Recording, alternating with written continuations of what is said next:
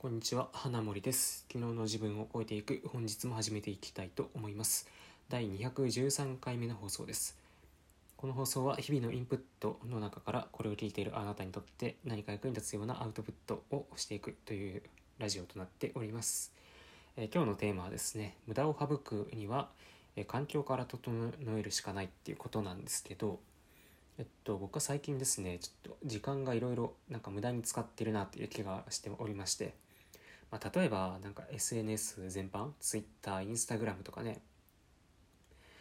あの何か発信するにしても受信するにしてもどうしてもねそのスマホとか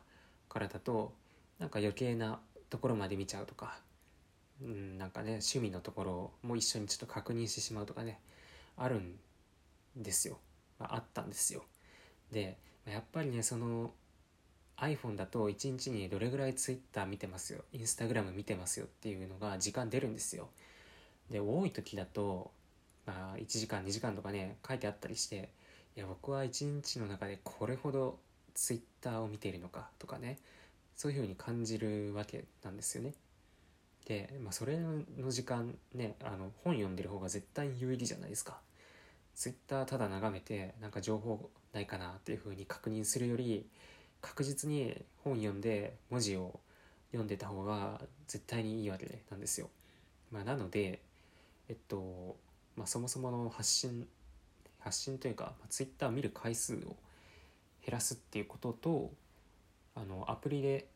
時間使える時間に制限をかけました。はい、1日にねあの3分5分とかその程度の時間しか見れないようにあの制限をかけました。まあやっぱねそういう風に環境から整えていかないとどうしてもあのふとした瞬間にですねあのスマホを触ってでなんだろう意図せず意識せずに SNS のボタンをポチッと押していると、まあ、そういうことになってしまうので制限をすることによってその時間を作らないという方向にしました。うんまあ、何事も多分そうなんですけどあのなんか習慣的に見てしまうとかやってしまうとかで結構ね無駄な時間を使うっていうことがあると思うのでやっぱりそういう時はあの自分の環境から規制をかけていって、まあ、その行動をできないようにしてしまうっていうのが一番ベストな方法だと思いますね。はい、でなんだろうな、うんまあ、YouTube とかもねついつい見てしまうとかあると思うんであのアンインストールですよ アプリケーションの。うんまあ、それもねあのちょっと前にもうそれをややったんですよね。で僕は今割となんだろう、えーどこに時間を使いたいかっていうと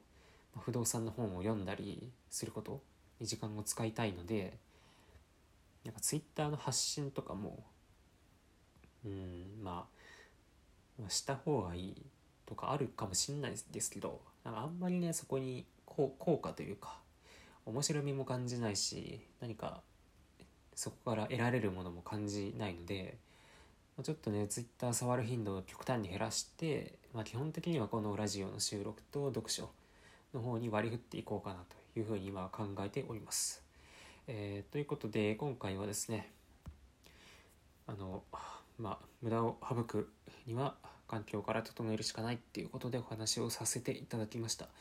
まあ、ぜひあの今ちょっとね時間をなるべく作りたいっていう方はあの環境自分の身の回りの環境からついついこれをやってしまっているってことがあったらそれができないような